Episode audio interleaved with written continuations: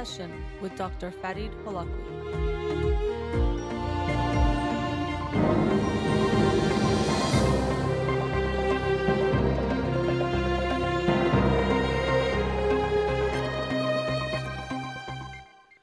Good evening and welcome to In Session with Dr. Farid Holakwi.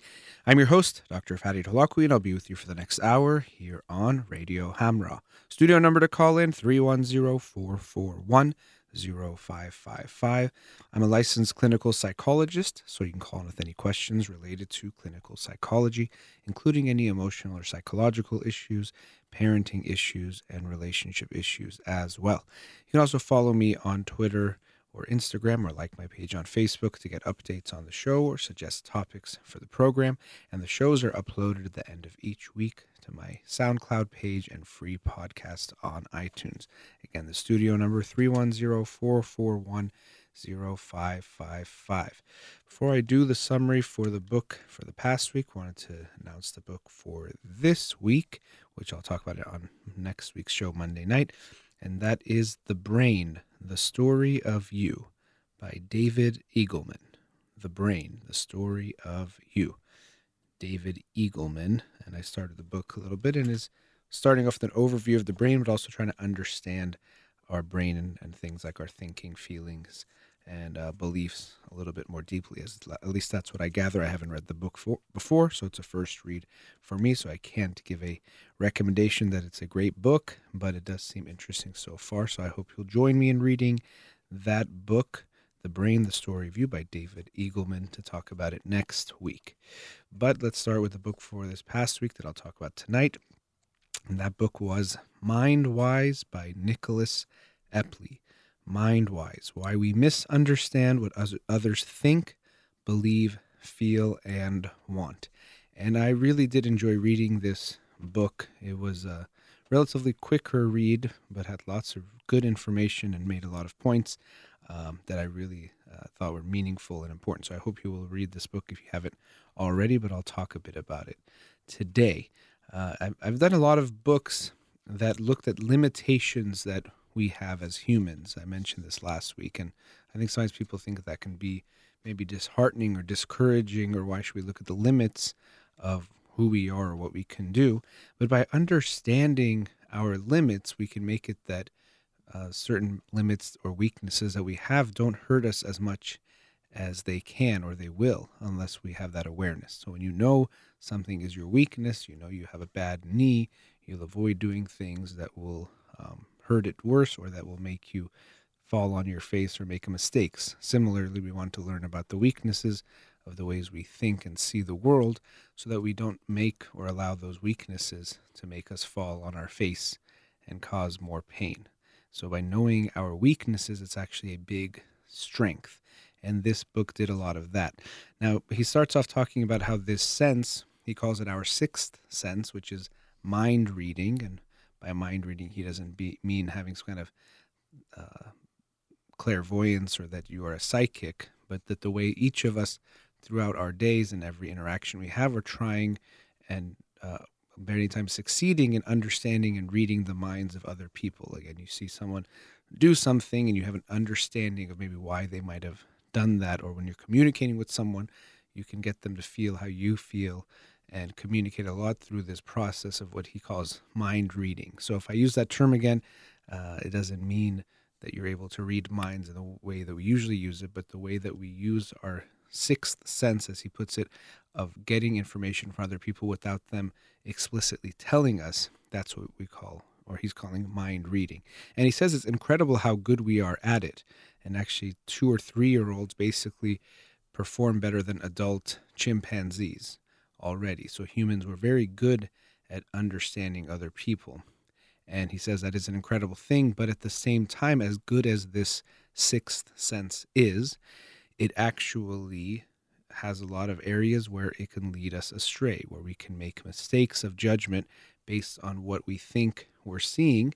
And he goes through chapter by chapter, uh, looking at different aspects of this problem or different ways maybe we make these types of mistakes.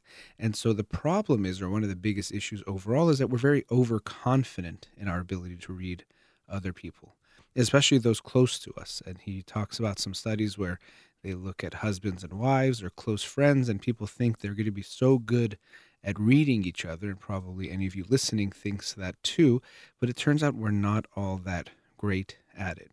So the first thing overall is to keep in mind as good as you think we can be, and we are at using this sense of reading other people, no matter who you are, having some humility and recognizing that it's actually not as good as you might uh, think it would be or hope that would be is a is something that can help you not make as many mistakes. For example, this actually relates to what I talked about in last week's book, The Confidence Game. People think they are much better than they actually are at reading people's lies, that they can tell if someone is lying or not. And it turns out they were people are almost about 50% accurate, not much better than guessing or flipping a coin at guessing if someone else is lying or not. So as good as we are at trying to understand other people, this sense has lots of areas of weakness if we have to make sure we're not overconfident. But we're talking about other people, and then in chapter two, he talks about actually, you know, forget other people. You're not as good as you think about reading your own mind, which can sound kind of strange because, well, you're in your own head. How could I not understand myself? But it, although we think since I have access to my own brain and mind, I can always know what I'm thinking or feeling or why I'm thinking or feeling these things. It turns out not to be true. And as a therapist, I can definitely agree with this notion. People come in and they think they know why they're doing what they're doing, why they feel what they feel, but it turns out that most of that is out of their conscious awareness. And so you can maybe tell me what you think or feel, and even sometimes people have a hard time with that, but the what you can do, but the why is very difficult. But what people actually do is we come up with reasons for the why after we come to that feeling or thought, but it's just something we essentially make wake, make up. So I say, "Well, why are you upset?" And people very often will give self-serving stories, right? So maybe someone is offended and you said something that offended them and they say, "No, I just don't like people, you know, being too loud and saying things and disrespecting other people, so I have to say something." Because that feels better than saying, "Oh, I kind of got hurt by what you said." And sometimes they might be aware of it and sometimes they may not. Jonathan Haidt does a lot of research looking at how we make moral decisions. And although we think it's based on logic and reasoning and critical thinking, it turns out that a lot of our moral judgments and thinking comes from feelings. You hear about a situation or scenario and you have an emotional reaction, and then we become our best lawyers for ourselves and come up with all the reasons as to why we think the way we do. Really, we feel about moral things more than we think about them, at least initially. So here we see, and he outlines it very clearly in chapter two, that you actually don't know yourself as well as you do. So, um, how can you really know other people so well if you actually don't know yourself? So, that's something very important to keep in mind. We're not even that good at knowing ourselves. And if you can't really fully know yourself, how can we expect to know someone else. He also talks about ways that we don't engage our ability to use our sixth sense of reading other people's minds or understanding other people. One is that we dehumanize. Sometimes we see people as less than human. I mentioned how unfortunately many people view the homeless population as less than human in some way. So we don't think that they even feel and think the way that you and I do. Of course, uh, they are you and I, but we tend to think of people as very different from us, and we might even dehumanize them when that's not at all the case. He also talks about a study how it showed that managers think that they themselves are intrinsically motivated, but that their employees are motivated extrinsically by things like praise and money. But it turns out that's not the case. Most people are actually the same. So a lot of us do this. We think we're somehow better uh, we're thinking about things in a more moral way and other people are worse, but really we're much more similar than we actually think. He also talks about times where we use our mind reading ability when it doesn't exist. We're very good at seeing minds even when they are not there. For example, your car doesn't work and you might say, Oh, my car up, oh, she's acting up again. And although it kind of sounds like a joke or we're saying it in a joking way, it does reflect how we actually do anthropomorphize or we basically bring something that's not uh, does not have a mind and give it a human like quality. Even actually, he talks about how lots of cars, if you think about it, they look like a face from the front, or we see a face even though it's not there. You can see the two eyes and the grill kind of looks like a mouth or a nose, and we see a face, and we're actually very good at seeing faces when they don't exist. I can look right now at an electrical outlet, and if you look at it, it kind of looks like a guy with two eyes and uh, kind of a circle mouth, when really it's just those shapes. But we see people in th- uh, into things. We see th- people when they don't actually exist. So we use our sense of reading minds when we really shouldn't. Your car is acting up. There's some kind of mechanical issue, but we somehow give it a human like feeling. And he talks about how we tend to um, give this feeling that something has a mind when it's not working properly. So if it works every time, no one thinks it has a mind, but when it starts quote unquote acting up, all of a sudden people think yeah, it has this personality of its own when, of course, it does not. Now, what are some reasons why we are bad at understanding other or reading their minds? Well, the first one is what he calls the trouble of getting over yourself. So, unfortunately, we have a very hard time seeing things through someone else's eyes, even though we think we can. We try, we say, oh, okay, if I was that person, I would do this or that's why they're thinking this way, when in fact it's not true. Or when we know something, it's very hard to unknow that thing. And that's something called the curse of knowledge, which might sound a little funny because, of course, we usually think of knowledge as a good thing. But in this sense, we're talking about how when we know something, it's so hard to unknow that thing. So, for example, there's this, there's this famous study where people tap out a song and they know what song they're doing, but they think it's so obvious to the other person what song it is when in fact it just sounds like a series of, of taps. But in your own mind, you can hear the song and you imagine the other person's mind it's obvious as well when it actually is not the case. Another way that this comes up very commonly is in types of communication like texting. So, two people are texting and they think they know exactly the context and uh, let's say, for example, if someone is using sarcasm, they think the other person is going to pick it up, but they actually miss it very often. And this is why a lot of people end up fighting when they start texting because they said, Oh, you were being so mean and you said it this way. And like, No, I wasn't being mean. I actually meant good luck. And they thought they were saying good luck, like you don't have a chance, but they really meant it in a good way. Now, what makes this even worse is that both members tend to be more confident. They did research on this, and the person who is, let's say, being sarcastic or being serious thinks it's going to be very clear to the other person. And the person interpreting it thinks they're good at interpreting it. They're like, oh, I can tell between sarcasm and if someone is being serious, but in fact, they're not very good at it at all.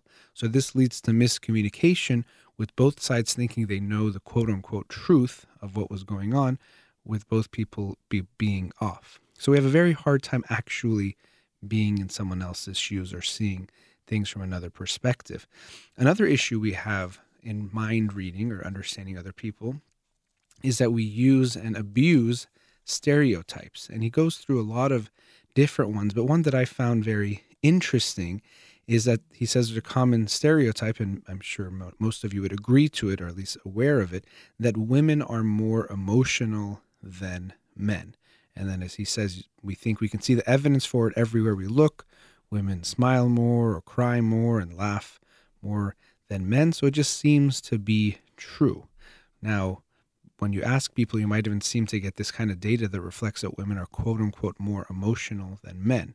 But the good news is that we can measure emotional experiences because they also have physiological responses. So we can do things like measuring heart rate or your skin because when you get anxious or have some feelings, you might uh, have your sweat glands open up. And we can see how emotional or what someone is actually feeling. And when they did that research, they found that men and women watching the same emotional scenes showed the same emotional reactions and on average of the same intensity. So, this idea that women are more emotional than men is really that women are expressing their emotion more than men, not that they're feeling more emotion than men, which of course comes back to comes back to what society uh, deems is acceptable or unacceptable for men and women to feel. We say boys don't cry, but we don't give that same advice to girls when really boys cry, girls cry, women cry, and men should cry. But we don't give everyone that same freedom and flexibility to express their emotions in that way. And as a result, we think, oh, women are more emotional than men just by who they are, when in fact it's not true. And most research shows that different groups are much more similar than they are dissimilar. But usually, when the research is reported, they focus on the dissimilar, the parts that make them different. And that makes us exaggerate or think that these things are bigger than they actually are. All in all, we're much more similar than we are different, even women and men.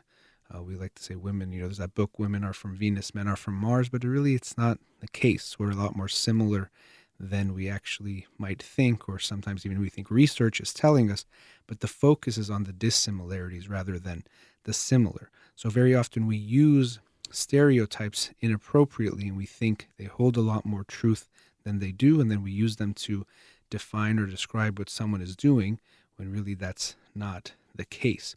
Even incredibly, when you just mention or have someone think about a stereotype, it can affect their behavior.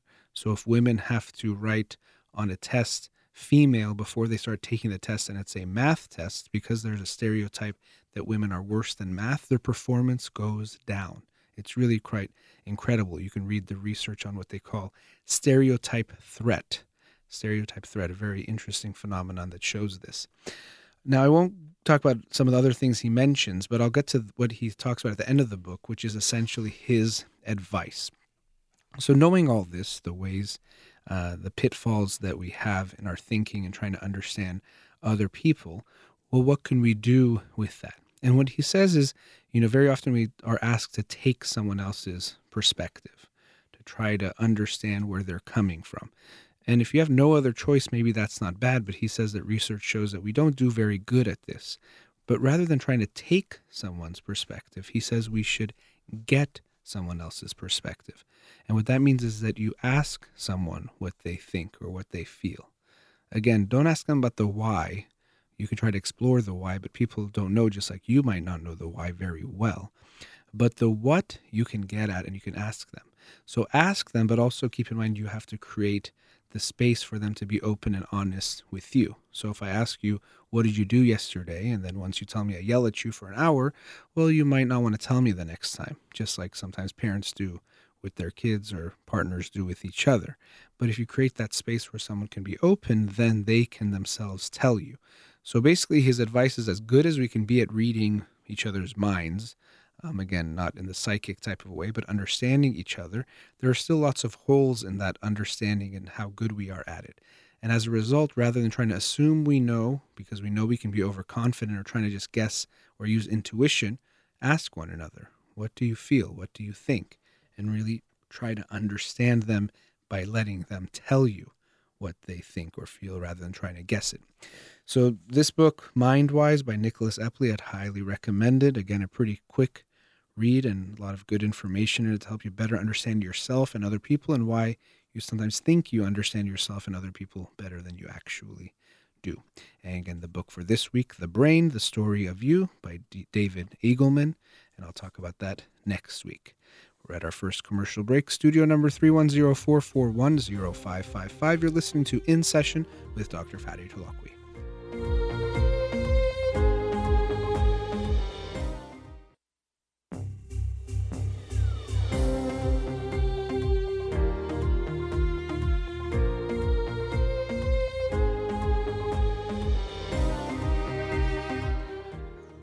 Welcome back. Let's go to a caller. Radio Hamrah, you're on the air. Doctor. Yes, Dr. hi. Thank you for calling. I, um, I I just I just listened to like about a couple of minutes about that your book that you were talking about, hmm and it kind of something came across my mind. Just want to kind of make a comment, and then I have a question. Okay. The comment I would like to make is uh, it's specifically for us, the generation that, uh, like me, that we came from another culture to the United States. I, I've been here almost 30 years. I came here when I was 19 years old. Uh, so I, w- I was born in Iran. I'm Armenian. Uh, what, what I'm what I'm trying to say is, uh, when you say when you try to read somebody's mind and you instead of trying to assume what they think and what they feel, You should ask them. Mm-hmm. Uh, in, in American culture, I think that works really well. Uh, but I think in our culture, it's a little different. Uh, Mhm. I'm not saying uh, it's good. I'm just saying that we, as a as a kid, when we fall down, we say, "Don't cry," you know, Mhm. be be strong, whatever. Uh, and I'm just talking about, I guess, more like Eastern kind of a culture versus Western, not uh, America versus Iran, but overall. So part of us, part I'm going to talk about me because I don't want to generalize it. Part, part of me, um, I'm from Iranian culture, and Mhm. it's kind of embedded in me. But I really know what the right thing to do is, which is I don't want to say American way, but the way that you're talking about, more communication, understanding, and so on and so forth. Uh, the difficulty that I have personally, it's it's difficult to find a very very good balance between American way versus Iranian way, or Armenian way in this case. Mhm. Which when somebody you actually ask them, even you ask them straight out, you say, "How do you feel?" Whatever you you try to do the right thing. Even what they tell you is not exactly what they feel. There's always this hesitation uh, to. I'm not saying to say the right thing, but Mhm. they, they want to say the right thing that they think it fits and it would work, Right. rather than what the right thing is. No, You you're know what I mean? absolutely right. You know, and I, you know, there's a lot in what you said that I think is important. One is uh, culture is very important, and anytime we look at psychology, we have to keep culture in mind. That it's not always going to be one size fits all, and we have to be where there can be some some differences.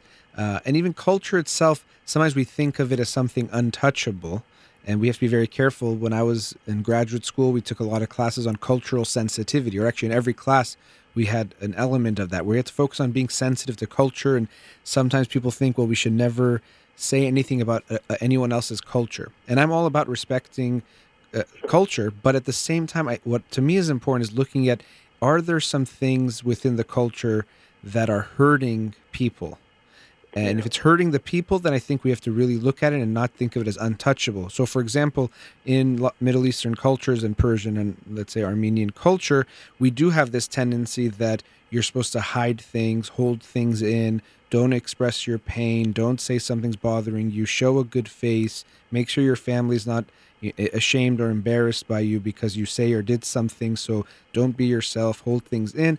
And to me, those things are harmful and actually hurt people. Or we keep things taboo. Don't talk about certain things, and then people suffer in silence, and that leads to huge pain.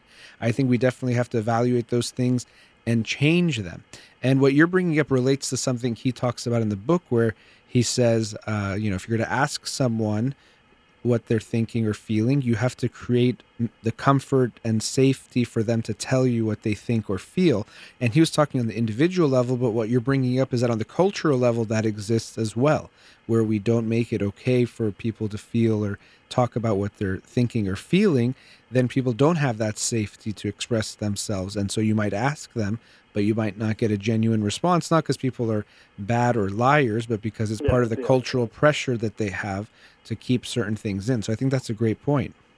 Yeah, my basically my my point was that. On, on top of that, I think it's a little more difficult for my uh, and your generation. I think it also applies because if if I was born in Iran 300 years ago or 200 years Mhm. ago, things haven't changed as far as from generation to generation. But I think our generation that migrated from a different country and you came to a different country, and a lot of things that you thought it was 100% correct because it was cultural, and then now you realize that not so much Mm-hmm. because and but the thing is there's a mixture of it here the people that you try to communicate with are still attached to that culture and you come across as i'm not saying rude but in a way that you're not supposed to be challenging that you're Mhm. not supposed to be asking that and you're saying but that's not right because if I don't want to bring religion to this, but even Bible or any other book that is written, but people think it's you know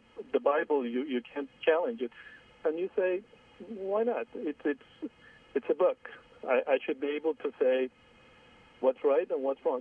I might be wrong, but at least I, I can speak my mind and I can challenge it, and that's how you grow. Mhm. But my my point is, our generation or my generation, I should say, it has more difficulty because I'm, I'm in between kind of thing. So now I'm, I'm trying to do the right thing. At the same time, I'm trying to not to be uh, too aggressive about it, that it would cause problem in the marriage or what relatives and so on and so forth. So that, that was my point. Yeah, well, kind of right. And so we always have every generation is going to deal with or every generations when we look at parents and their kids are going to deal with intergenerational conflict that's always going to be there uh, and then on top of that, what you're talking about is when we have the bicultural aspect of it. So you have your Iranian or Armenian culture, but then you also have the American culture. And also, they're not just two separate things. They even can blend, and sometimes we create mixtures of the cultures. It's not just these black and white type of things. And it becomes very complicated to navigate within that. Um, and I did a seminar a while ago on biculturalism with my father, and we did, you know, is the generation gap, gap and the cultural gap, and even we, you know, demonstrated that that he was speaking in Farsi and I was speaking in English, so it itself was illustrating that point. But you're right; it is a challenge both within dealing you know there's a few levels of this if we look at acculturation and what you're talking about. You have to deal with it on a cultural level or society. So when you're interacting with society like you said how to interact with people how to understand your culture and their culture and all the varieties of that. Then also at the family level as you mentioned we have to figure that out and how do I interact with them, be true to myself. But then there's even a third level, which is within ourselves and that's actually can be very challenging for people and they go through a lot of processes dealing with their cultural identity. Who am i? Who do i want to be?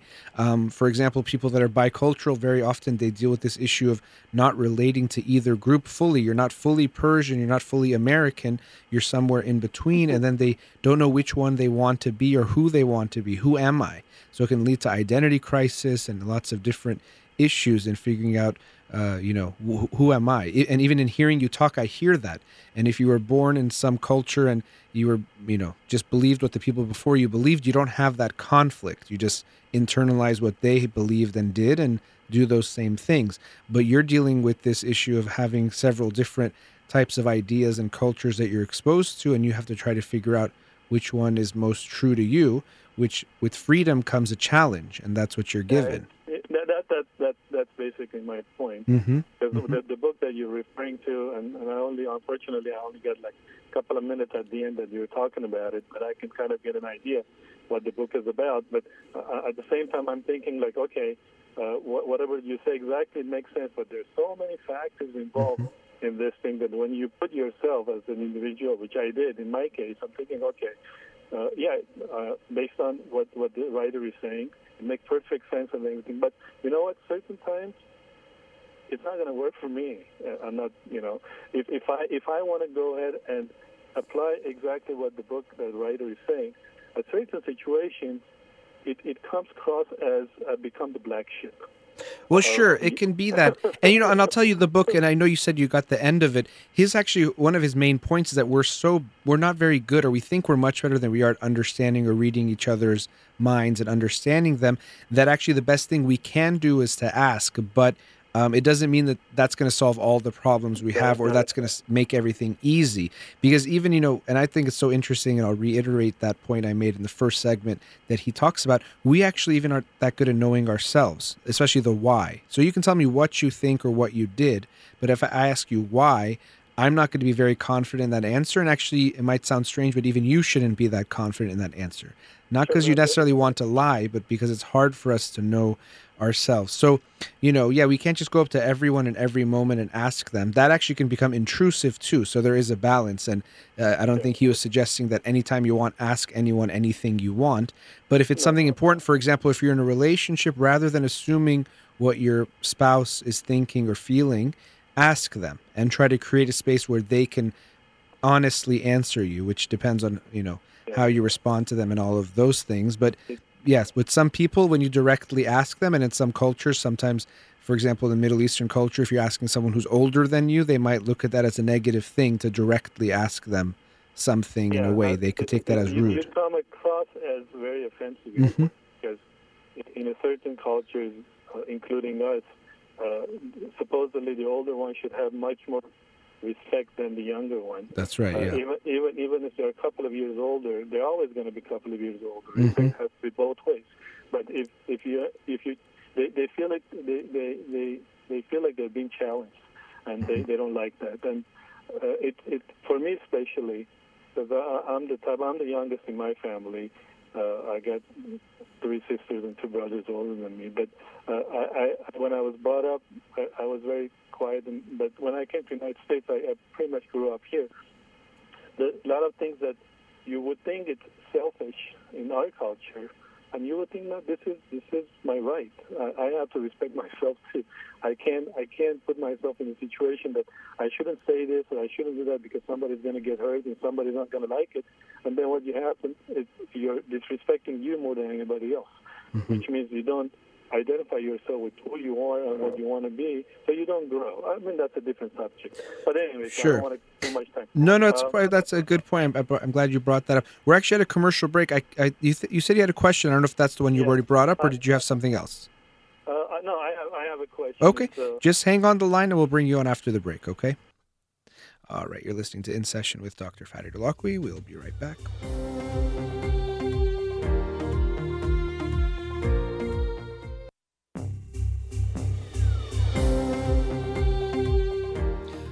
Welcome back. Before the break, we were with the caller. Let's go back to him. Hello. Caller, you still there? I'm here. All right. So uh, you said you had a question that you didn't get to before the break. Yes, Let's hear uh, it. Uh, uh, I apologize in advance. It, it's probably not a question for you, but I, I, I, it's a little bit off the subject. Um, la- last Friday, I was listening to uh, Jale Benshian, and you know, on Friday she she had a different subject and she asked some questions, and uh, she she had a question. Uh, I'm going to try to make it really quick. Uh, now, let me before you start. Uh, you know, I'm always going to be careful when we talk about someone else's show or program, especially I didn't hear it. Um, so it's oh. possible that I won't get into it in, in depth. I might stop you uh, depending on what direction it goes. I just want to give you that oh, warning no before you start. No, no, okay. no, no. It's a, it's a, uh, uh, the, the, the question the question was uh, there are two pills you can take. One you would feel uh, you will forget about all your first love that you never got a chance to marry or whatever. Mm-hmm. And the second one was the second pill is you hate something or some somebody so much and uh, in the past, and you take this pill and you're going to forget all about it. Mm. And she was asking which pill would you take, uh-huh. and uh, a lot of people were calling and saying that they don't want to take any pills, uh-huh. and she was really surprised about that, uh, thinking what she, she said, I don't really understand why people don't want to take the hate pill, which means you're going to forget about all that bad feelings that you had towards somebody or something.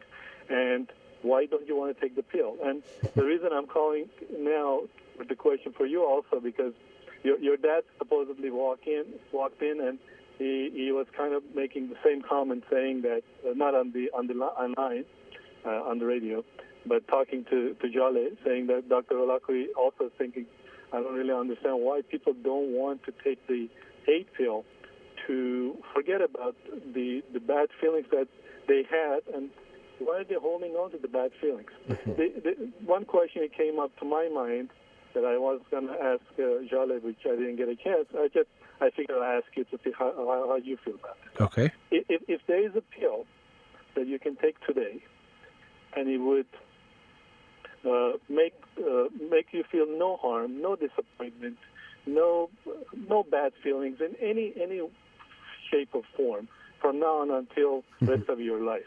I wouldn't uh, even think about it. I, w- I would say no. Yeah, I would say yeah. So that was that yeah. was the thing I was trying to say because she, she I mean it's not against Jale or what. I'm just trying to kind of explore this a little bit more because talking about the past and saying it happened and I'm going to take the pill, I'm going to forget all about it it's okay. And she was all for it in a way, and I think your dad was too. That saying that why don't you want to cure your uh, bad feelings in a way? Wash it off. You don't have to worry about it. Why yeah. are you holding on to something? Uh, and and I thought about, and I said, you know what? I want to live my life, and I want to be able to deal with bad things and good things, and basically live the, with the challenge of life itself. Obviously, it's a hypothetical question. I understand that.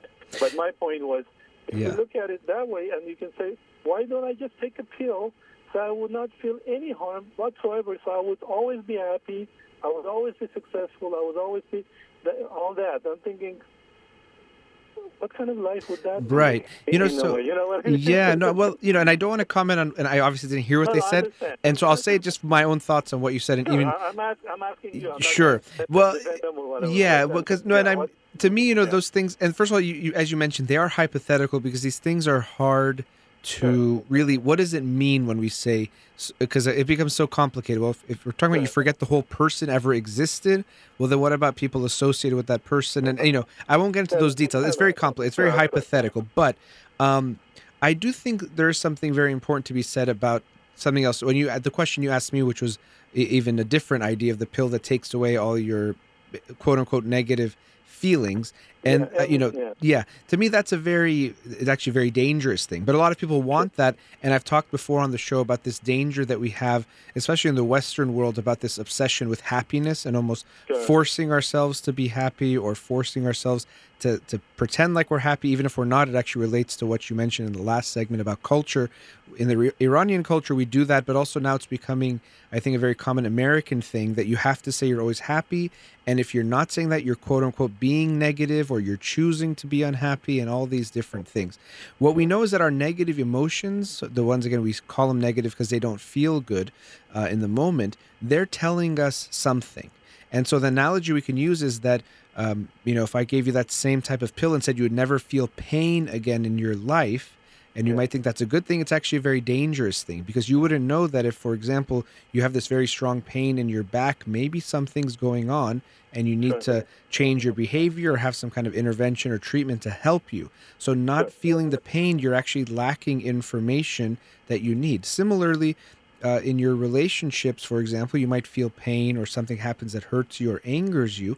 And if you don't understand it, uh, then you're not actually going to be able to use that information. So our emotions are very good and beautiful, and they actually give our life a lot of uh, what makes it worth living by giving us those ups and downs. Or else we can ask to numb ourselves, and many people do using drugs, alcohol, food, sex, whatever it might be. They don't want to feel anything, any of those feelings, but that's an escape and not a That's right.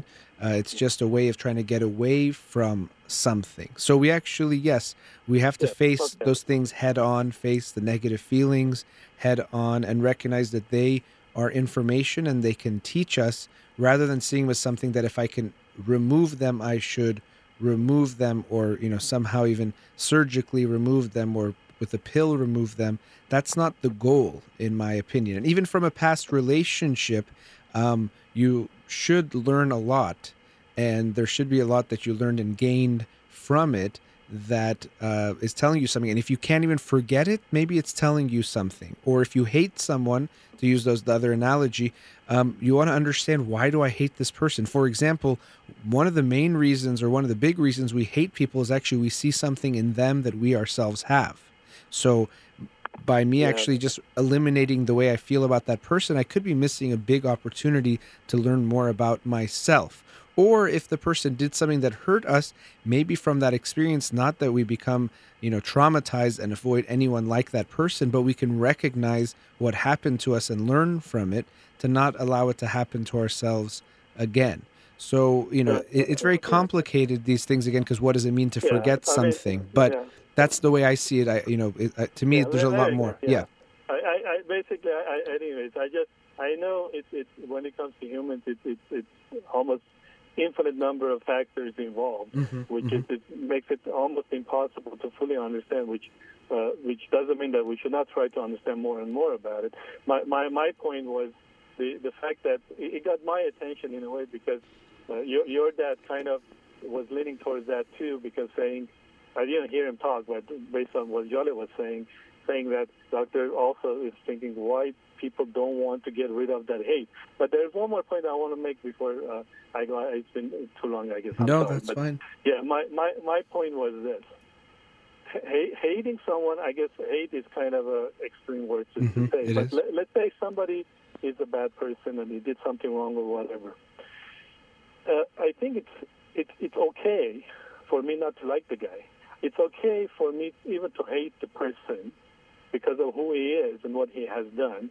But the, the point I'm, I'm trying to make is that's not bad because if I like the guy, even though he did something wrong, there's something wrong with me for me liking him. You, you see my point? I, So- I do. I mean, I think definitely, you know, most issues are way very complex because even like I was going to stop you and said he's a he's a bad person because you know usually I don't think of almost anyone as bad or fully good. You know, we're all are, but but but you're right. If someone does something that hurts you, you know, or does something really bad to you, to like them for that would be would be a, probably a mistake. It wouldn't be a good thing. So you know, to understand them better uh, is is a good thing. So I think you know these things they have. I think one one of the things also rubs me the wrong way. It becomes kind of an artificial thing where it's like we're removing something, and it's hard to understand what that means, and you're missing part of your own life in that way.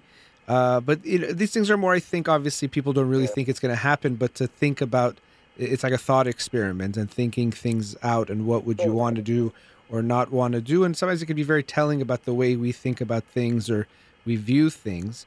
Um, but i think a big message and something that you said that to me is very important is this understanding that we shouldn't just think we're always supposed to be happy and if we're not something is wrong. And if you could remove that sad feeling then you should at any essentially any cost or whatever you have to do.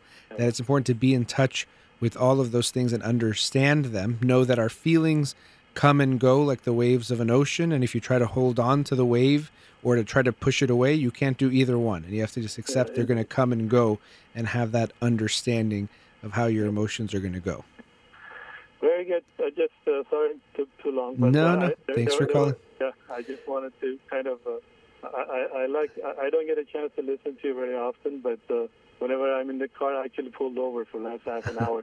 Uh, but great. Well i great appreciate you listening appreciate Yeah. you calling Thank you. Thank you, sir. all right Okay. have a wonderful night take care You too. Bye bye. All right, we're getting close to the end of the show. So, again, the book for this past week that he mentioned was Mindwise, but I hope you'll join me in reading the next book, which is for this week The Brain, The Story of You by David Eagleman. And in the past, people have recommended books, and I have um, included them on the books of the week. So, if you have a book on, in mind, you can go to my Twitter page, uh, my Facebook or my Instagram, and you can send me a message or send me a picture of the book so that maybe I can recommend it and read it myself. I'm always open to that. All right, we've reached the end of tonight's show. Thank you to Amir here in the studio and to that caller and everyone listening out there. You've been listening to In Session with Dr. Farid Holakouee. Hope you have a wonderful night.